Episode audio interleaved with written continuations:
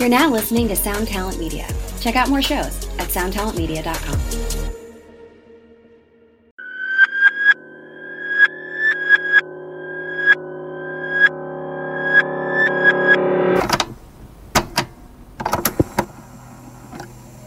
Special guests and off topics in this segment. Anything goes. You are listening to 3 p.m.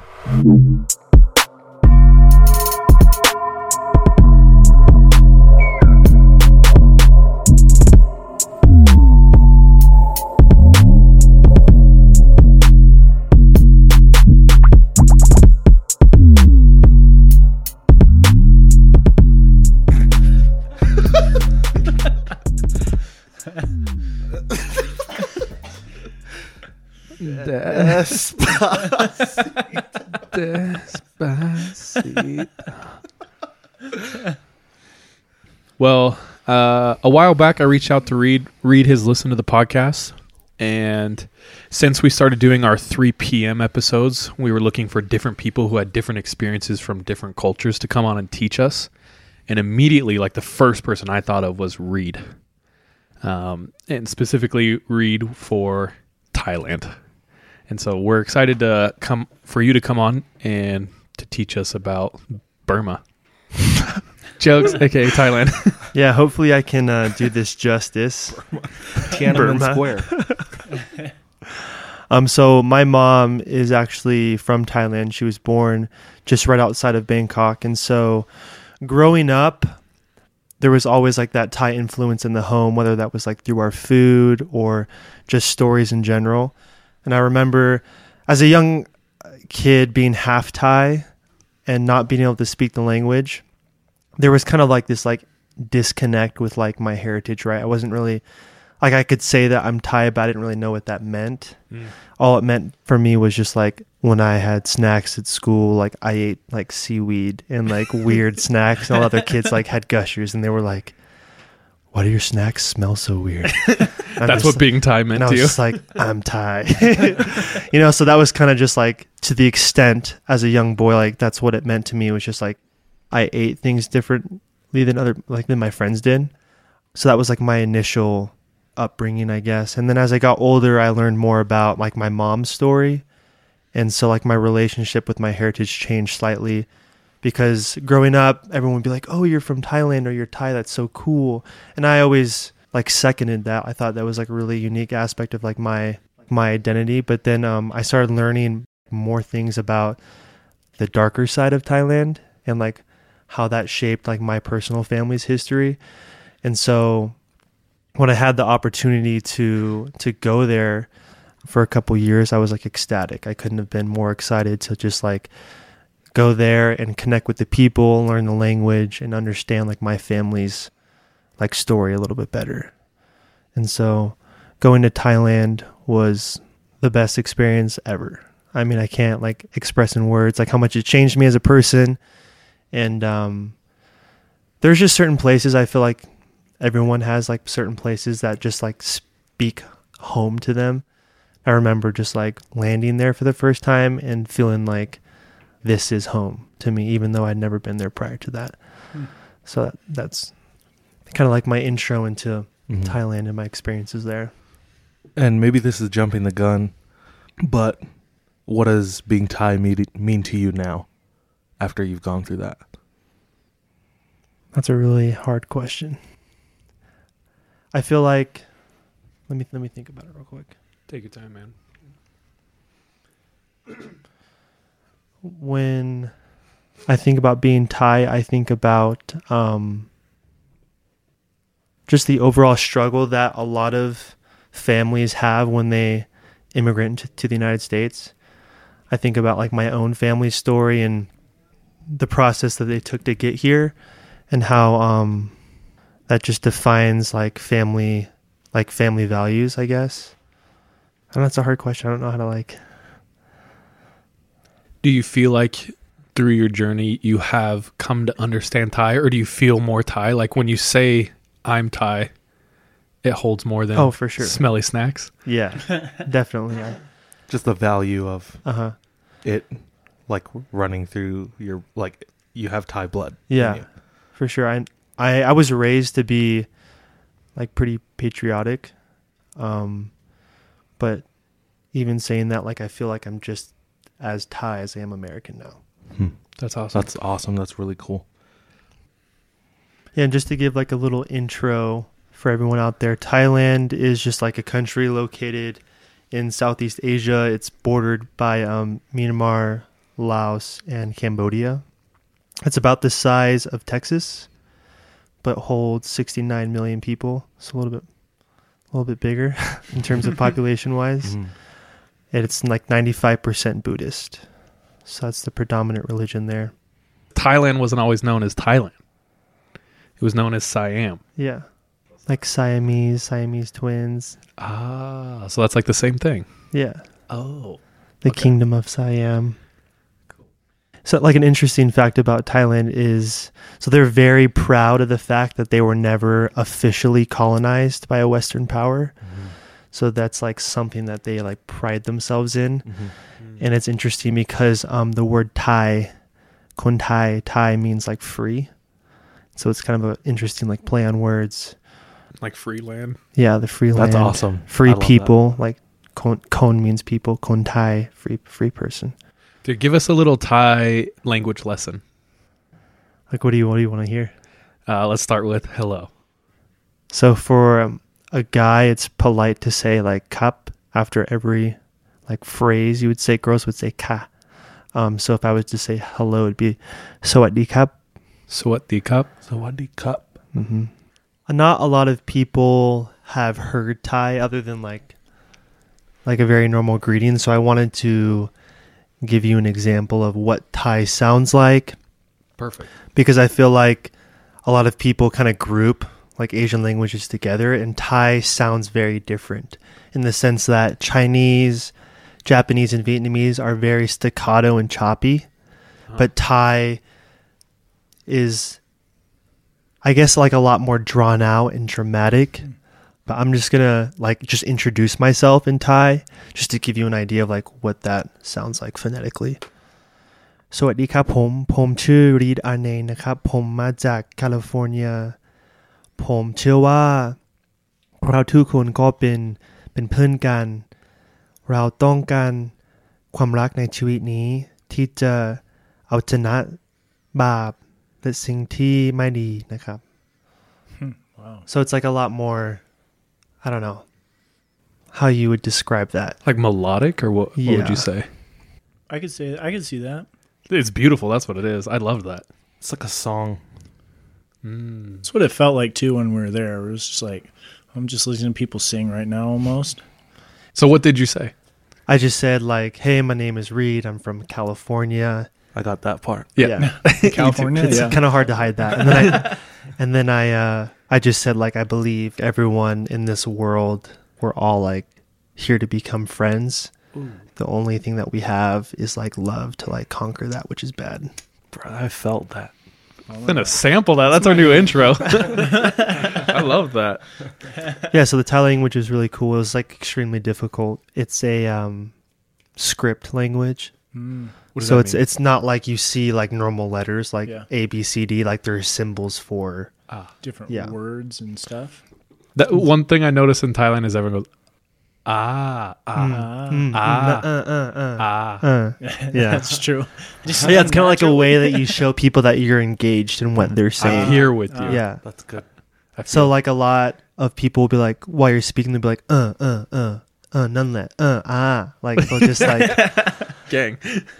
so I felt like coming home, I had this weird urge to just Do that. do that while people were speaking. I was like, that's not chill. I was like, bro, chill, dog. trying to spec.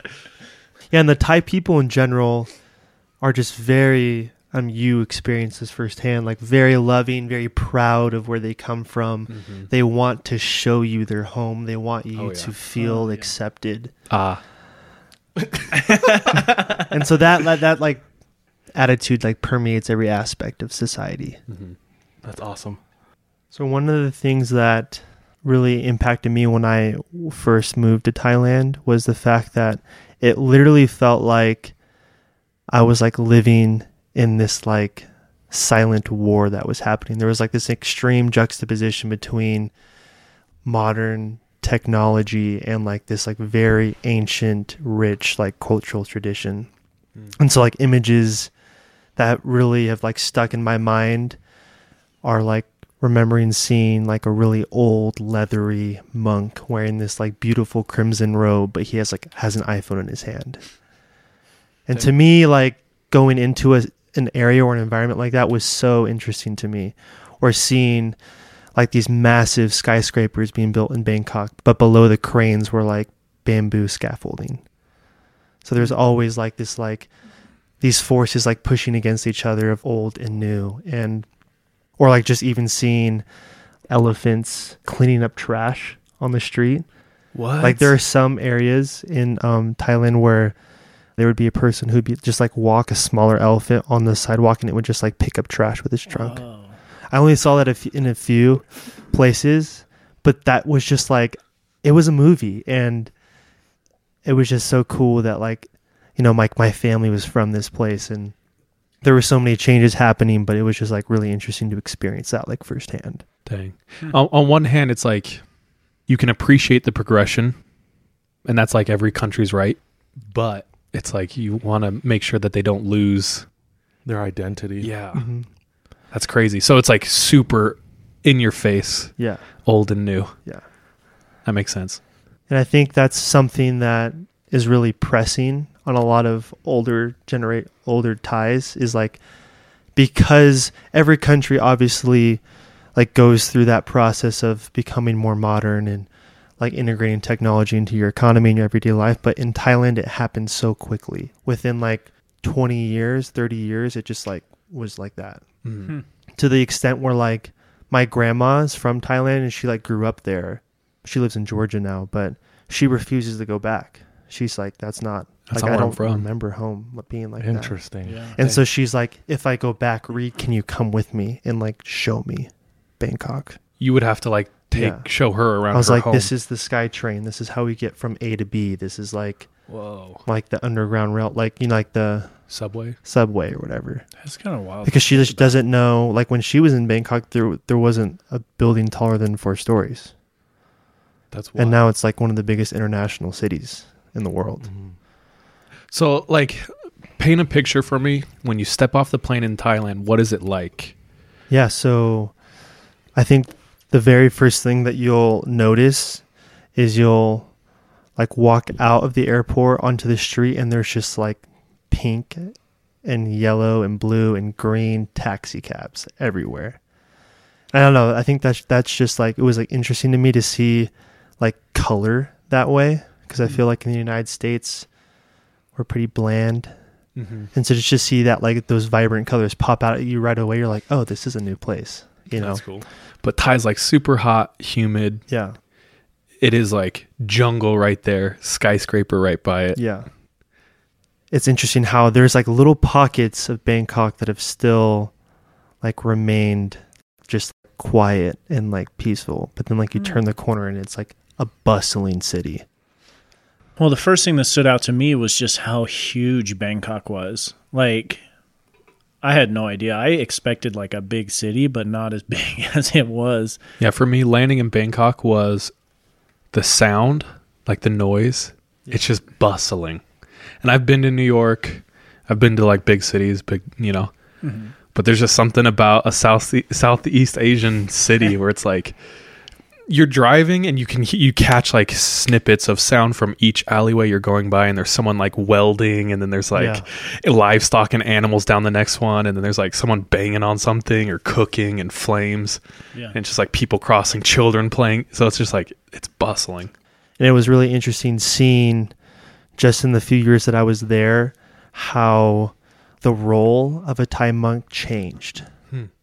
So prior to like this huge economic and technological boom, monks were almost like they were they are officials they like they govern the land in a way. You would go to them for advice. They were there to perform like prayers and rituals and they were very integrated into society. And now in many places, especially in Bangkok, um, they're more of just like a placeholder for like meetings and ceremonies.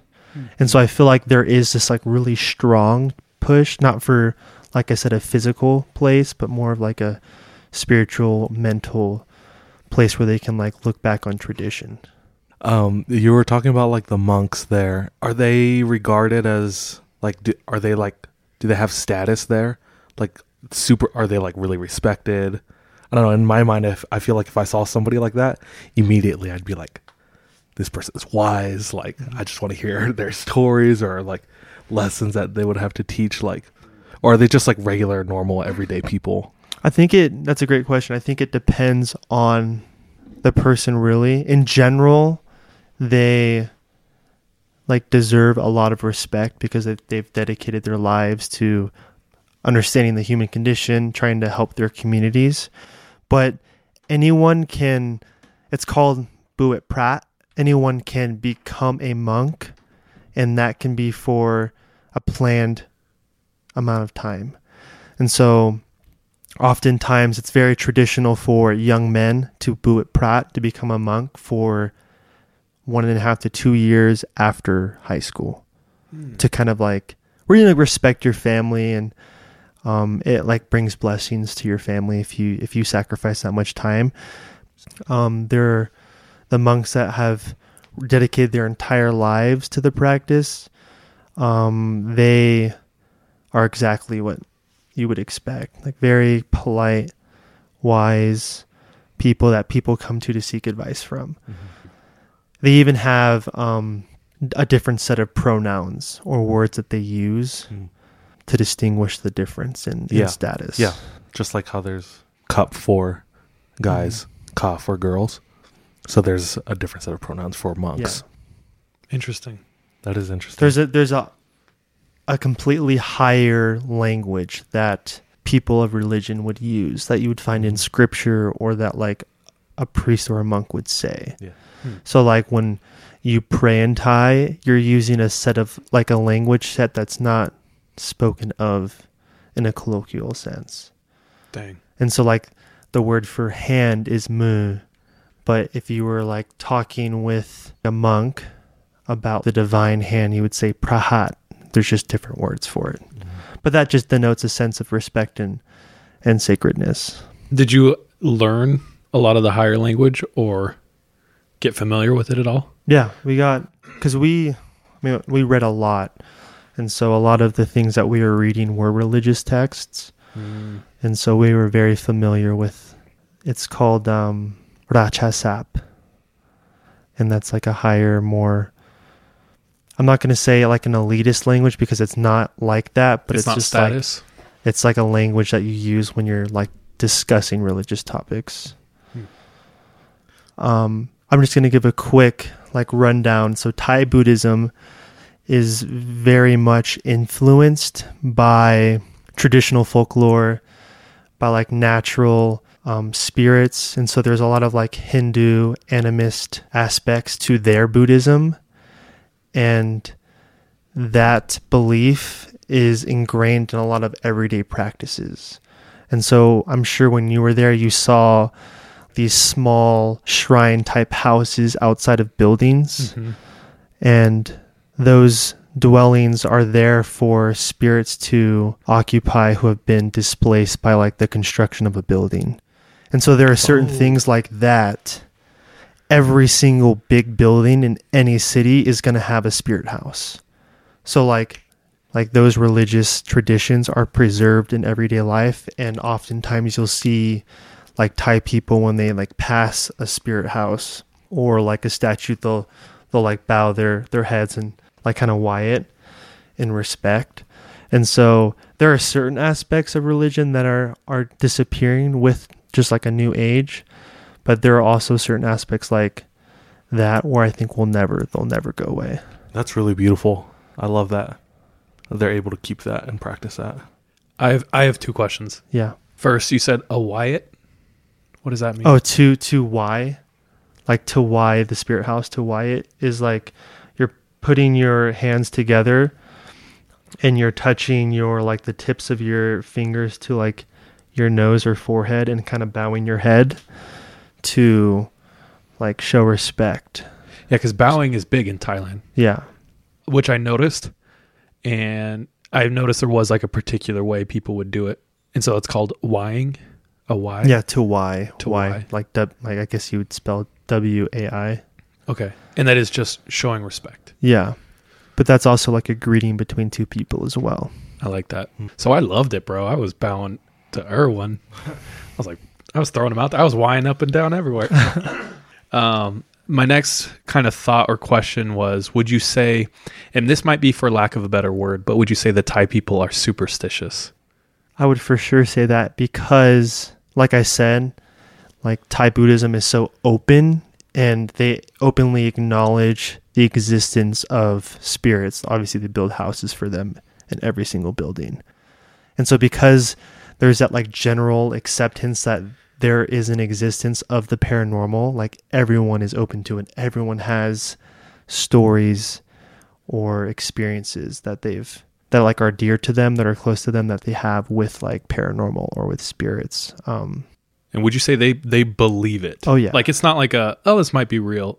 It's like a real thing Yeah. to them. yeah so like you would bring up because i'm from the united states i would go over there and i would bring up like a scary movie or like a spooky story and like a lot of them would just kind of freeze up and be like no i don't i don't want to deal with that because they are so involved with um, their religion and their society where like spirits are ingrained in that they just like don't want to mess with it So it's like real enough to them where they're like, "Nah, I'm not Yeah. down." Dude, we've we've talked about it this, this a lot, but when there are cultures or groups of people who fully believe in it, it's so much more real, and you can like feel it in the air. Could you? Do, would you agree, or like, did Oh. you feel it when you were there? Yeah, for sure. And it's even accepted and talked about even on an institutional level. And so it wasn't like just a group of kids being like, bro, like spirits are real, like the ghosts are real, like things can happen. It's like the director of aviation making a statement that this incident happened probably because of an angry spirit. Dang. So their biggest airport, it's called Suvarnabhumi International Airport. Means place of gold. It's pretty cool. But um it was built on a on a massive cobra swamp that also used to be an ancient burial ground. Okay, wait. What's a cobra swamp dog? And for some reason, I knew you were going to say burial ground. of course. What else could it be bar- built on? There's- It's just like Bangkok is it's a marshland. uh huh. and so like that specific Sam, um, Samutprakan area has a lot of marshes and just a ton of cobras. Oh, so like real ass Yeah. cobras. okay. Real cobras, like a cobra swamp.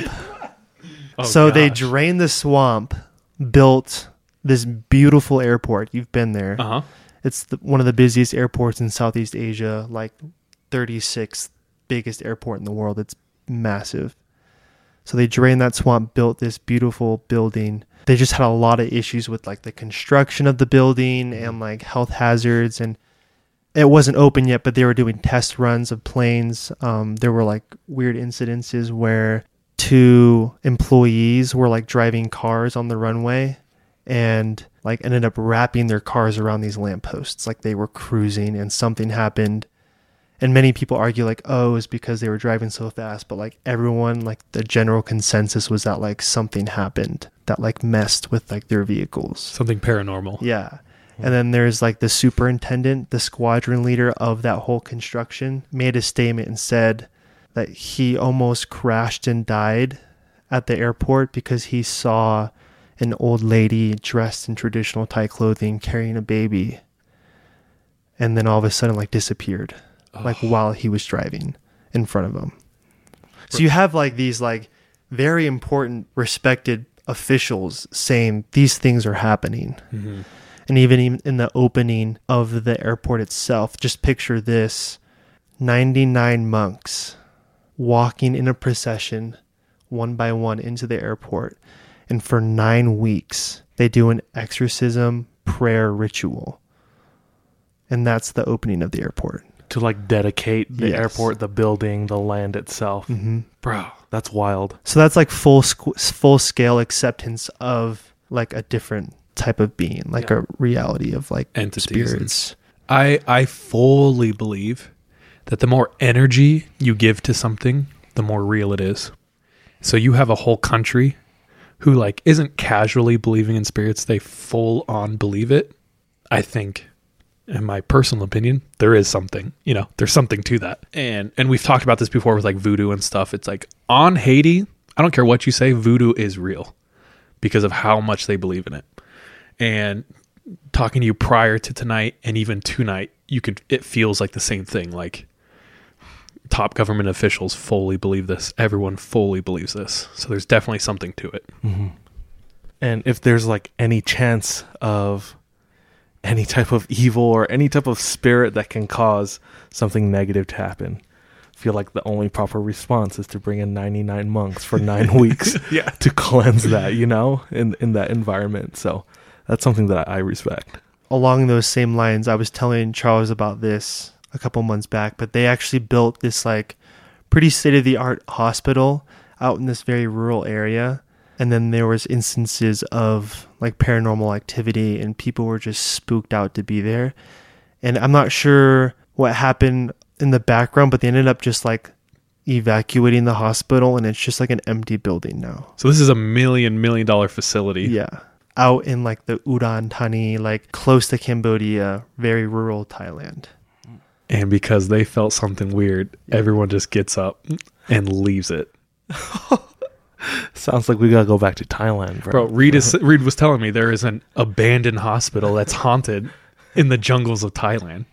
Yeah, so it's just like being in that environment and realizing that this is a reality and a truth for so many people that I ended up connecting with on a very personal level. Like mm-hmm. It influenced me to just believe in it more, if that makes sense. Definitely. Given the chance, would you would you go to someplace like that? Oh yeah. Ooh. I'm just waiting for Charles to call me, man. Straight up though, uh it, it is kind of my dream to travel to Thailand with you. So if you're down, I'm straight up down. And we'll plan it.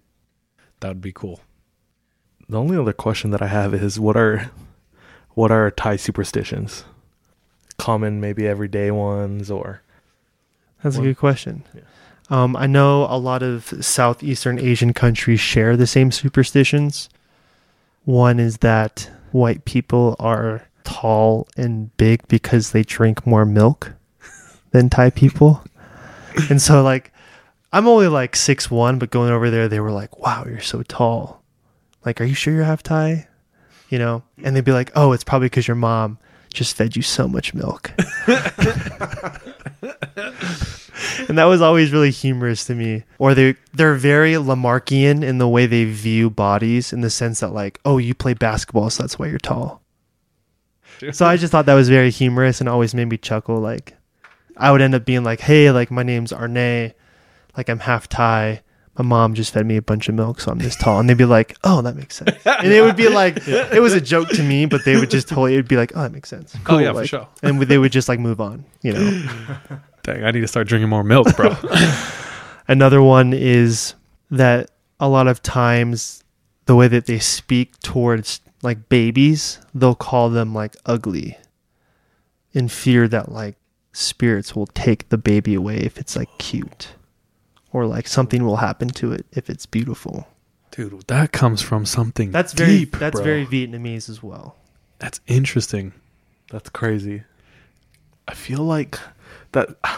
I don't know if I'm making this up, but I feel like that's somewhat familiar because I lived in the Philippines for a couple of years, and I want to say I've heard that too. I mean, So ugly So, babies. At what what point do you start calling them like good looking? I have no when they can take care of themselves. Dude, I'm gonna be like, that's an ugly ass baby. Did you have any like stories? Pre- I I don't know what Charles told you. Did he have like any specific stories prepared? I have one that's pretty interesting. This show is sponsored by BetterHelp. We all carry around different stressors, big and small.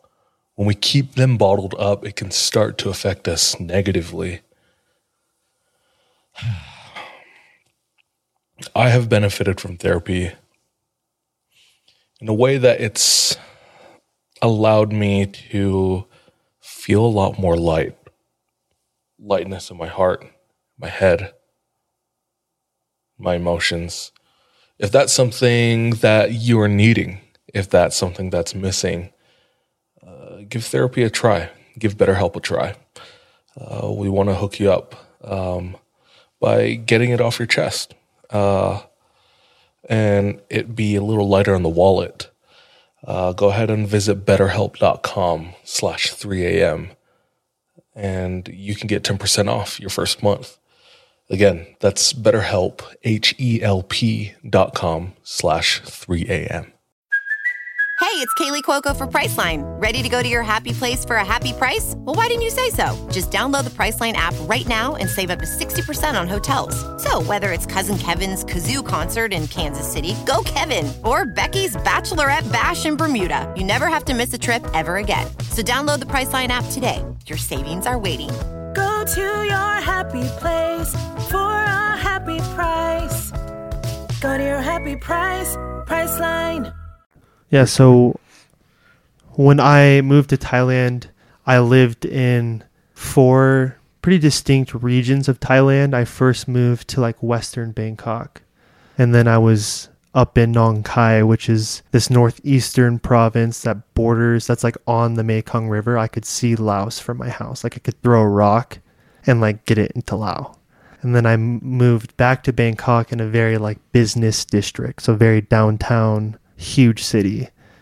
Then after that, I moved to Chiang Rai up north, where it was like a lot more relaxed and there's just a different energy up there. And then I moved to eastern Bangkok, where all the Muslims live. And so I felt like I got a lot of different experiences and seen Thailand in different through different lenses in like the different areas I was in. But I remember when I was up in Chiang Rai, it was during the winter, and when I say it's cold, I mean it was like at night it would get like low 60s. But it's interesting how I like acclimated to their sense of temperature because I would just like wake up and be like, man, it's freezing outside. I remember one day I was like out teaching people or like inviting them to go to like um our church and it was like 65 degrees outside and then I just like was like I can't do this I'm done and i go into the mall and buy like a fleece jacket because I was like freezing and my no- my nose was all stuffy I was like sniffling like trying to get people to church and I was like and I was like this is disgusting because you were freezing. yeah. But anyway, while I was up there during the winter, we were just trying like out in the community trying to find people who needed like help through service or it could have been anything. It could have been like lawn care, helping with their children, with like English, whatever that they needed. We wanted to be there to help them. And so while we were doing this service, we met this lady who was very interested in going to church, the church that um, we were talking about. And so we scheduled to meet with her, and she was pretty open about learning about Christianity and what that all that entailed. And so obviously, like we're excited. We're in this country that's ninety five percent Buddhist, and here's someone who's very upfront about like what they want in terms of like religion. So we met her at the church. We sat down with her, and she was she seemed like this very normal middle aged mom who was just tired of the way she was raised. She wanted like a change. And so I could respect that. But then like as I was talking to her, I sensed like she was a little off and I couldn't quite put like a pin on it. And at that time, I think I'd been out in Thailand for a year. So like my Thai, like I could hold a good conversation, but it wasn't great. My Thai wasn't that great. And then I realized that as I was talking to her, the language that she was using was only found in like the Bible or like religious texts. So we would be talking and she'd be telling us about her day and then she would switch in, to this like very archaic religious language. But then she she continue her train of thought in this like phraseology. Oh, And that just creeped me out for some reason. Because as the conversation continued, she just like started quoting like passages of scripture that I knew. And it was just weird. And you were thinking like this was her first introduction to like Yeah. what you were teaching. Yeah. So I was a little creeped out, but also like wanted to give her the benefit of the doubt. Um, so we kept on talking, and then we invited her to come to our service. She ended up not making it, And then that was like the last time I heard from her. That happens a lot. So that's okay. but probably like three weeks down the road, I was in the church building and I was finishing up teaching like my English class that I had every week. And so all this all of my students had left and I was just like closing the church down, turning the lights off. And then I look to the right and I see like this small figure like through these doors and like doors had windows in it. So I can kind of peer through and see like a person on the other side. Mm-hmm. And I thought it was just like one of my students like playing a joke on me. So like I like kind of like run up to the door and duck, you know, under the window. And I pop up to try and like scare this person and the person doesn't move. So I was like, oh. So like I turn the doorknob, open the door, and it like kind of creaks, you know. And I see this lady standing in the corner of this like atrium mm-hmm. and it was dark, but there was a window in the top of the atrium that and the moonlight was just shining perfectly like into this dark room. And I was like, "Hey, like can I help you with anything?" And there was no response. So I like stepped forward into the darkness a little bit. I was like, "Hey, like do you need help? Can I help you with anything?" And like she like slowly like walks forward and like just hits that pillar of moonlight. And it's like this lady but she is not acting the way that she was acting when I first met her. Her hair was like disheveled and like she was just bawling and like there was snot everywhere. And she started to like cry, kind of like with her body, you know. I got like scared. I was like, hey, like, do you need something? And then like this cry, like this whimper turned into like a little like giggle. Hell no. And that's when I look back at my teaching partner. I was just like, come here. And I was like, dead serious. So he like walks over and I was like, hey, do you need something? And then she just starts walking towards me. And then she says my last name, like, Arne, I need you to help me. And she's just a mess. And I immediately just like close the door and like walk as fast as I can to the opposite side of the room. And one of our friends was in there, and I was like, "Nat like, go deal with her." Was, was that in Thai? Yeah. So I like, How, how did So- you say it in? so Nat was like one of the guys that was there. He was like 18, super cool guy. I was like, Nat, my choi noi dame. Like I was very serious. Like, come help me, please. So he runs over there, and he like looks through the door, looks back at me. He's like, he's like white, but then he just like says, "Get out," and like, like pushes her out, and she like gets on her moped and like, you know, goes away, and we hear her leave. And I'm pretty shaken up because that was like very strange, and just the whole setting of the the whole experience was way weird. So we end up locking up the church. We get in our bikes. We live like 15 minutes away from the church, and we're biking home. And then I just look to the right, and then she comes flying by on her moped, and I was like, "Hell no, she's chasing us." Oh. And so she like flies by us and like turns around on the road, and then I'm like, I called my my partner over, and I was like, "We need to get out of here." So we like jump the curb and just start like sprinting home on our bikes. And obviously, she's on a moped, so I was like, "We need to lose her on the way, or she's just gonna know where we live." Mm-hmm. And so for like 30 minutes, we're just like biking through this very, it's like a river town. This very, like, it's beautiful. But this like neighborhood that's like situated alongside of the river. So it's very wide, I guess. And so we're just like dicing through these alleyways, like going through people's yards.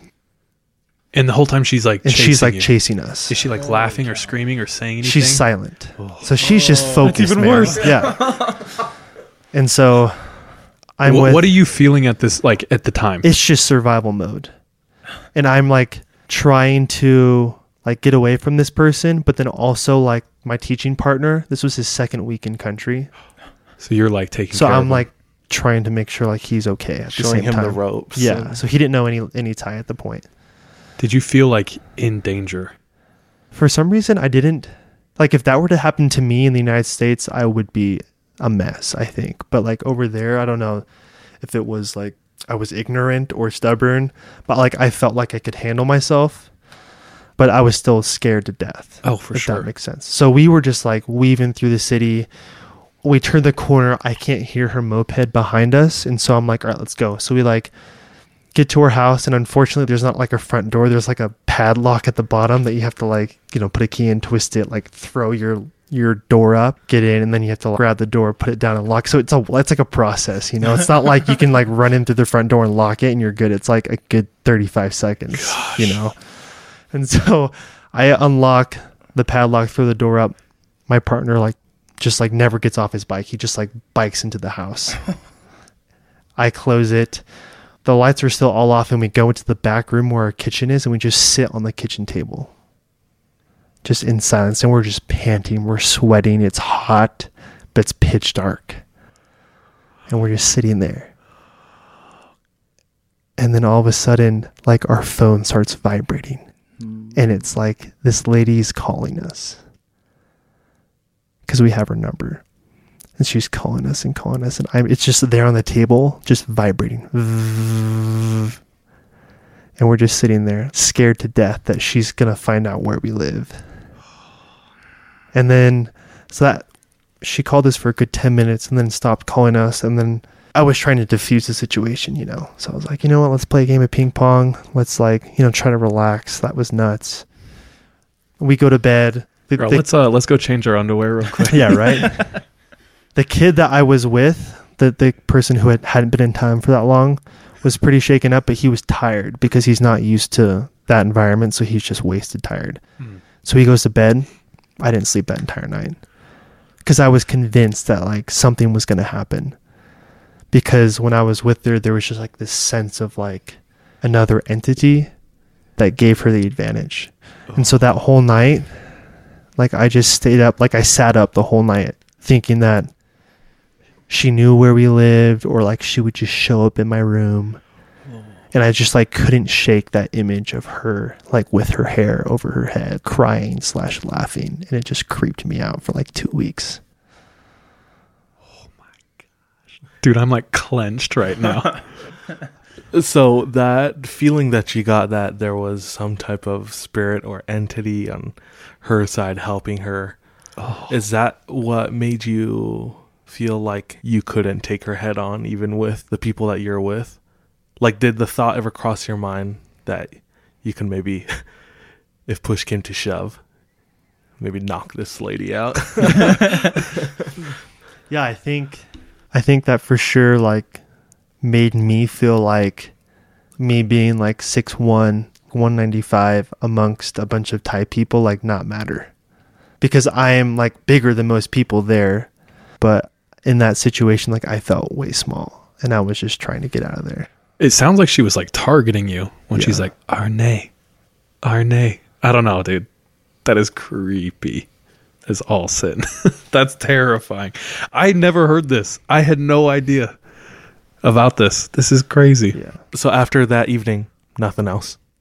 she would continue to to call and send weird text messages like really weird text messages but we would just ignore them hmm. but that was like the last time it was almost like whatever was driving her to act that way was like a last ditch effort to influence our lives and then after that whole whole ordeal happened it was like way more mellow after that Like it used all its energy Yeah. on this one night, and that was its shot.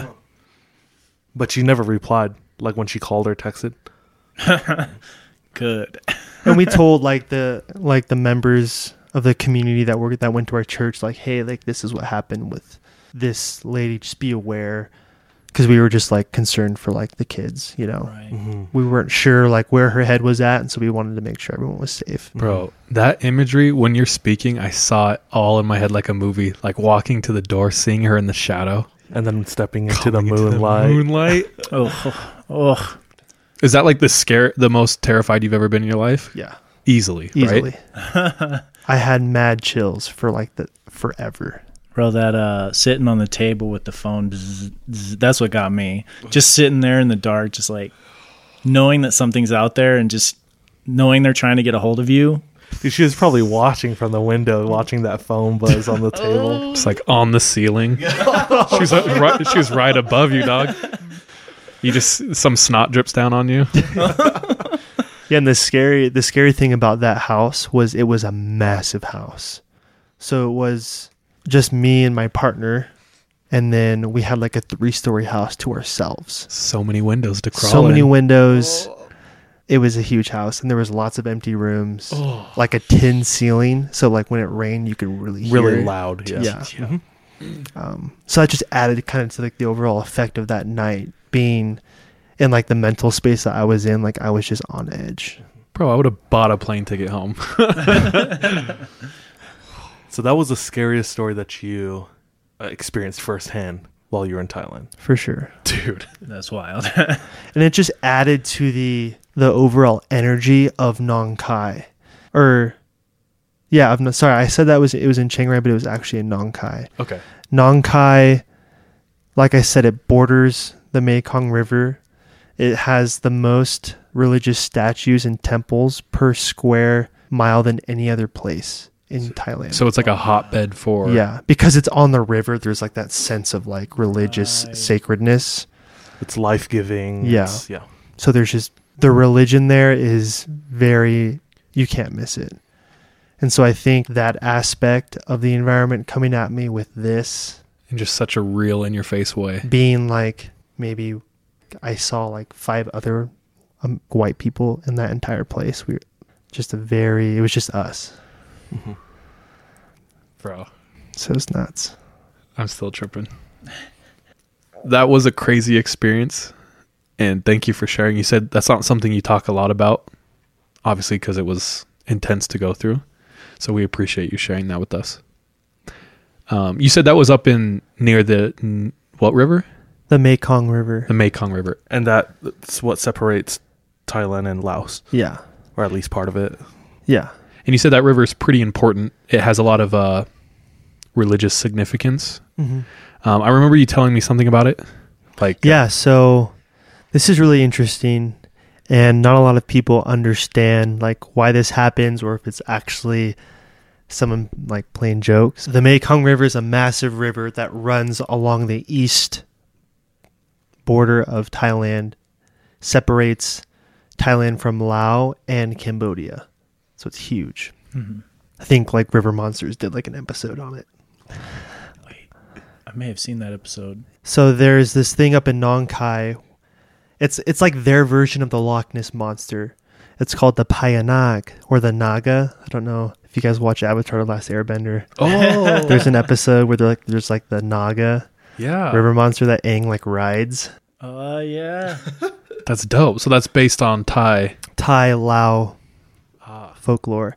So they attribute all of the interesting natural phenomenons that happen in that river, whether that be like unique waves that like are supernatural in the river or scratches on big boats or whatever to the Payanag. And there's this festival that happens at the I believe it's in November, which is at the end of a specific Buddhist season. I was never there during this time, but apparently from the depths of the river, these like little glowing balls come up from the riverbanks and like float into the air. And people witness this. And people witness it. what? And so like they attribute that to like the flames of the Payanag that, you know, it's like claiming its territory or it's protecting the land. Is the Payanag? Is it a like a serpent? It's like a serpent type dragon. More like a I would say like a serpent's a better word, yeah, than dragon. And it's interesting because people have like done research on it. Some people are like it's just people in, in like Lao that are like shooting rounds or whatever into the air that make it appear glowing balls like floating from the river into the sky. And then there's some like biologists, like accredited biologists that say it's like has to deal with trapped gas like phosphorus, like igniting because it happens only during a certain time of the year. huh? But that's just another instance of Thai people and like their folklore and how intimate that connection is. Yeah. Yeah. Like there's multiple explanations and theories, but the fact of the matter is the story of it at least is real and people talk about it and know about it and Yeah, and it's a party. Like every November, the whole village they just like have like a barbecue along the river. There's like boat racing. It's a you know, people are drinking beer. It's like a great time and then at night people like camp out and they just like watch mm-hmm. That's this crazy. yeah, natural phenomenon happen or this some Something some happens. Laotians dude shooting guns on the other side of the river. I don't Them know. Laotians, bro. that sounds like so much fun. Does the Payanag, or how do you pronounce it? Payanag. Payanag. Th- did it have something to do with like protecting like one country from another or anything Yeah, like that? so traditionally the Payanag was like a symbol of the people of Laos. Hmm. So it was like their hero, I guess, or guardian, and it would fight with the Thais. I don't know if you saw like a bird like figure, very mythological bird, but from what I've read on and what I've heard, like these two creatures would like fight. Hmm. That's cool. But now, like both sides of Thailand and Laos, like you see picture like massive fifty feet statues of a serpent Yeah. in like the square, and that's just The Payanak. the Payanag. Payanak, and like they're remembering it. Since that's a, a creature that comes from is it Lao or Laos, uh, La- yeah, okay Laos Laos. from Laos. Uh, are there any creatures or monsters in Thailand that the people believe in or talked about? There are two very specific like spirits or ghosts Mm-hmm. that are very popular in every kid adult will like they know the stories of these two specific ghosts um the one i'm thinking of it's called the Krasue, and it's essentially like so it appears to be this beautiful woman but it's actually like this like floating head with like the intestines just like f- trailing it as it like oh. flies through the air Oh. and so this Krasue preys on blood, raw meat, and pregnant women. So what what do like Thai people say to pregnant women, or do they say do anything because of the existence of this this ghost or this spirit? Don't leave meat out, or pregnant women don't be alone, or anything like that. Yeah, so in a lot of rural places, they'll like use thorns as a way to protect a home. Hmm. They're very conscious of just blood in general, which I think is pretty interesting. Mhm. And I know a lot of, I think there's like actually a movie on Netflix right now that features the Krasue. Chris, uh, Yeah. um, That's sick. Spelling, please. good luck. just look up Thai movies on Netflix and it'll come up. I'll show you. The Oh Inhuman my Kiss. gosh. That's what it's called. Inhuman kiss. I like. I'm only like ten minutes into this movie because like I like how to do stuff, but Bro, that looks inhuman. Dope. but the the, the interesting part about like the first ten minutes of the movie is like it starts off with this like girl who I'm not sure if it was like her first time or whatever, but like she's like on her period Mm-hmm. and then like starts freaking out because like she like sees blood in her bed in the morning and like the stuff in the room is like scattered and so that's kind of like the introduction to. Krasue. Yeah That's sick. Yeah Dude, what how, way to make like a trying time in a girl's Oh, life right? even more trying. good luck it's like, oh, hormones? No, floating head yeah monster. and then like i said they're the most popular ghost story it's literally been depicted in probably 25 plus films mm-hmm. Wow. It's the story of this lady. Her name is Nag, Nang Nak. And she was born in Phra Khanong, southeast Bangkok, marshland. She was born there. So this is like a couple hundred years ago, obviously. And she's like the this beautiful daughter of like the village chief. And she falls in love with this very handsome soldier who's there.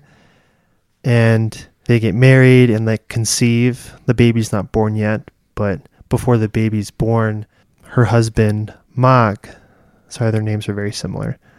Mag goes off to, to battle. While he's in battle, Nang Nak, his wife, has the child, but dies in childbirth. So it's like super emotional and very sad. He comes back to the village. Obviously, he's very excited to like see his son and to like spend time with his wife, who he's been away with, and goes back to his house and like everything's fine. And so it's like this story of this spirit who's so in love but tormented that she like died in childbirth and that her husband wasn't there to support her. So she like tries to live with him and like I guess trick him into thinking that this is real and that it's reality. But everyone in the village is like, there's something going on at Nang Nak's house. And they all kind of know something's up. They heard rumors that she had died, but like the, her husband is just like very involved in the community. And so they're just like, it's like kind of an awkward situation, right? And so, like, the story goes that um, Nang Nak is just so angry that she ends up like creating like a lot of chaos in the city, and it, it, it ends up like everything like calms down when like a priest or a monk comes and like casts the spirit away. But like that's a very very common Hmm. story. So is there like specific things she targets, or is she just haunting overall, Yeah. or How has she like in any specific way affected? From the depictions that I've seen of her, she is very violent towards people who point out that she's not alive and that she's not like a living wife. So that obviously creates like this social environment in the village like yo man Nog's a ghost but like don't tell anyone especially her husband because then she'll kill you. That's a fun dynamic because you know there's always naysayers.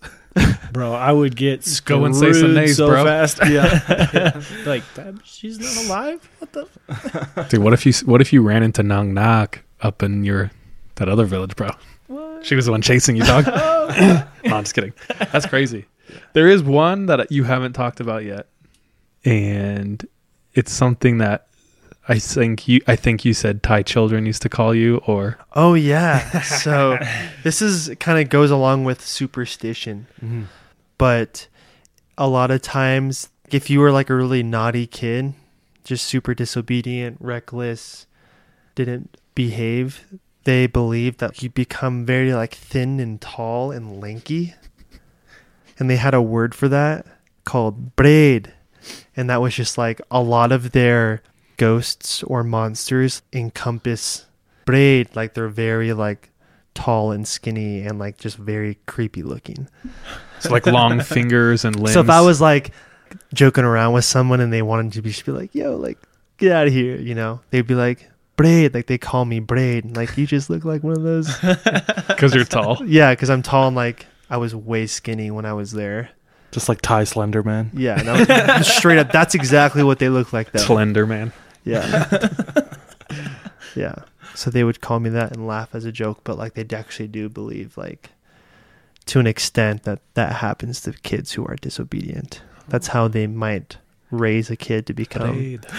more Every- obedient. Every culture, Freaking there's parents, some dude. type of superstition that involves a spirit or a monster stealing children. and we talked about this in a previous episode about how parents It's lazy ass parenting, bro. They're like, I don't have the time, effort, or uh, wherewithal to teach you how to be a good person, so I'm going to scare you. so like, oh yeah, there's um uh, this guy who will come take you away if you don't eat your veggies. Effective. That's what I call that. Dang. We've talked a lot about the really enjoyable aspects of Thailand, what makes it a great home, what makes it a great place to vacation. Um, but there's also with every place like a different side, a, a darker side to it. And I guess this dark side is very personal to me and how it like impacted my family. So I kind of wanted to share my family's story when it comes to the corruption that does exist in a place like Thailand. Definitely. Um, so so like I said, my mom was born in just outside of Bangkok, and so she, her story is like very humbling. She was born a couple months premature in the back of a minivan, and then she spent three months in the hospital, just like trying to stay alive. And then when she was finally released, you know, she went home to a, a humble house. It was a two bedroom hut with a dirt floor, and no running water. And so, like, that was like her first step into life. It was like a really rough, you know, beginning. And to make matters worse, like, her mother was so busy supporting the kids. She had so many jobs that she was never home. And so they loved their mother, but knew that she was just like working all the time. And another reason why she had to do that was because my mom's dad just was like really into like gambling and like prostitution and drugs. And that's like a huge part of Thailand in terms of like people have just exploited that area through those like activities, I guess. Mm-hmm. So he was very involved in like that aspect of Thailand, that dark side of Thailand. And so when my mom was four, three or four, her dad actually sold her and her older sister into slavery. So he sold his own daughters to a family. I'm not sure where they lived. They weren't going into like child prostitution, but they were sold to become like the maids or servants of a household. This is your mom. This is my mom. Holy cow. So she just remembers hanging out with her dad one day in a park and then he a van pulls up and he just like puts them in a van. They go obviously they're really young. They don't not really sure what's going on and then just like driving away and then they're never coming back. And so It was her and her and sister. her sister, so like my aunt. Okay. And they're they're young. They're young. three, so four, like five. three and seven. Four and seven. Did she have any other siblings? Not at the time. So he so he sold his only daughters, like my my mom and aunt, to this family while my grandma was off working. Whoa! And was this to like um, Just for money. fund his his Yeah. habits and Yeah. things? That's evil. Yeah. And so they they were gone for about a year, a year and a half. Um, my mom doesn't remember much and she's super grateful for that. My aunt still remembers stuff and so she's still like dealing with like that trauma. Um, but it, my grandma obviously or was furious with the situation. I remember the only thing that I know is that like she came home the kids were gone. He was like passed out on the inebriated with like a couple women, and she just like took a pan, like a Oh. cooking pan, and just like beat the snot out of him and then left him. Damn. Yeah, As she should. yeah. Um, that's literally all I know about my grandpa, like my my my biological grandpa. But fortunately for our family, my grandma met my step grandpa, my the grandpa that I know to be my grandpa in the area, and he was uh, in the U.S. Army. And with his resources and like the intelligence that he had, he was able to like figure out like where this family was. And so, a year and a half went by, and my my grandma was able to like bring them home. So she went and rescued them. Yeah. And I'm not sure this is something that I'm really interested in learning more about. I have no this is just like very brief conversations that I've had with people. Like no one for for a good reason like they want to they don't want to talk about it. Um my my mom and my aunt come back and then they live with my my great aunt and then my my grandma like moves like they moved to, to the US because my grandpa's done with his time in Thailand. So he got Oh, yeah. transferred. And then like they all like chain migrated to, to the US. And so my mom came to the US when she was about eleven. And once that happened, it was just like this is our new life. This is our new home. Like you're American. We speak English. We need to like start over here. Hmm. And so that's why like my mom doesn't speak Thai anymore. That's part of the reason why like my relationship with my heritage was strained because of that like we need to survive here and start over because the beginning of your life wasn't the way it was supposed to be. Hmm. And so that's why it was like hard for me to maybe like verbalize like what it means to be Thai because it just like takes all those experiences that I now know and in it just like internal like internalizing all that information is a lot. And uh so just going back to Thailand to a place that I know like those bad things happened, but like there's so much good was like very interesting for me. So my relationship with Thailand has always been heavy but very powerful at the same time. And just coming from knowing you and knowing your family, your mom, I consider her my mom. Um, and she's just one of the, I don't know, one of the people in my life I've met who's the fullest of light. I don't know. Yeah. I love your family, bro. um, That's awesome to hear, uh, especially coming from a situation like that. Like it sounds like a a success story. That's really beautiful too. Yeah, and I think because of those experiences, it's like made my home such a special place to me and a lot of people that have been there because there have been times where like my my mother's home wasn't a good place. It was full of evil. And so props to her for being able to like create an environment that like enables people to feel love. And it's just like a testament to like that's what it means to be Thai to me. ah, You know what I mean? Like love. This, these doors are open. You can be here and feel safe. You can be here and have a family. Come here and eat with us, dine with us, like laugh with us. That's what it means to be Thai to me. and your mom is the perfect personification of that. Uh, anytime I've ever had um, family dinner at the Arnays, there's always like six straggle or like strays in there, people who like have just gravitated towards you or your family, and especially your mom. But man, that's so that's so true. That rings so true. I know. I wish I like. I was like trying to verbalize that in the beginning, but like I like didn't know how to. yet. I don't know if that makes all sense. came all came right back. Yeah. Oh, yeah. That was beautiful. I loved I loved hearing you speak about it. I loved hearing your perspective and your experiences and how and your family's relationship with Thailand. And so I don't know. Thank you for sharing and being willing to share Uh, because that was beautiful.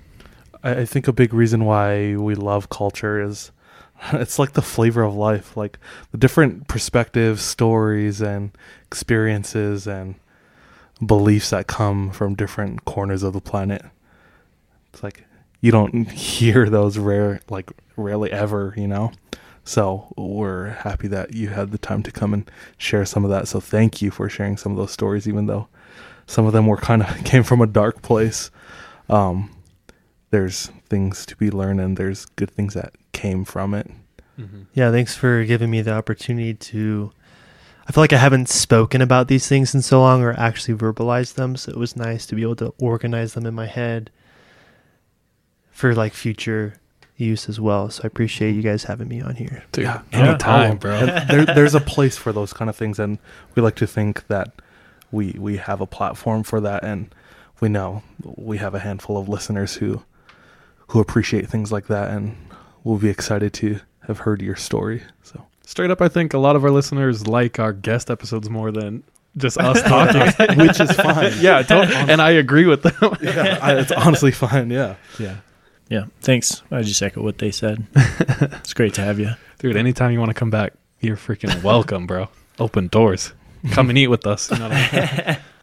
Uh, what's that thing you said in Thai? Can you say it one last time before? Let me try to remember ผมเชื่อว่าเราทุกคนก็เป็นเพื่อนกันเป็นพี่น้องกัน ผมเชื่อว่าความรักเป็นสิ่งที่เราต้องการในชีวิตนี้เพื่อเอาชนะ บาปและสิ่งที่ไม่ดีที่เราเผชิญในชีวิตนี้นะครับ Ah. Mm. Ah.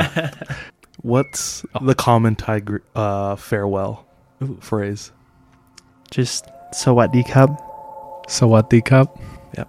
And we leave that with everyone out there. Thanks for coming through. Bye, love you. Be safe.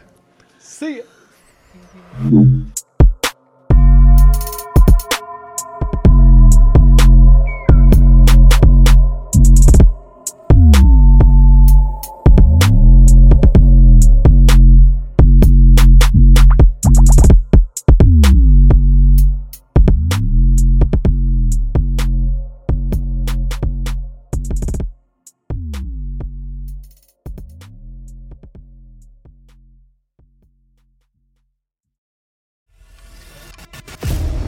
Twenty-four hours ago, I found out the person I'd been dating and seeing for the last six months as a con man. That is my sister Emma. Andrew Tonks's lies had been so convincing, she'd invested $300,000 with him. However, the tables were about to turn on Andrew. What he didn't know was that Emma had discovered his real identity. But to get any chance of justice, Emma had to act like it was business as usual. Coming up in this series, And that's when murder, all this stuff goes through my mind. I'm really, really scared. I'm assuming Sarah has watched too much Netflix and figures I've been defrauding you. Couldn't be further from the truth. That's what this was a real life story that seems so unbelievable, but it was actually true. a true story that all starts with one simple swipe to the right. I'm Sarah Ferris. And I'm Emma Ferris, and this is my story Conning the Con.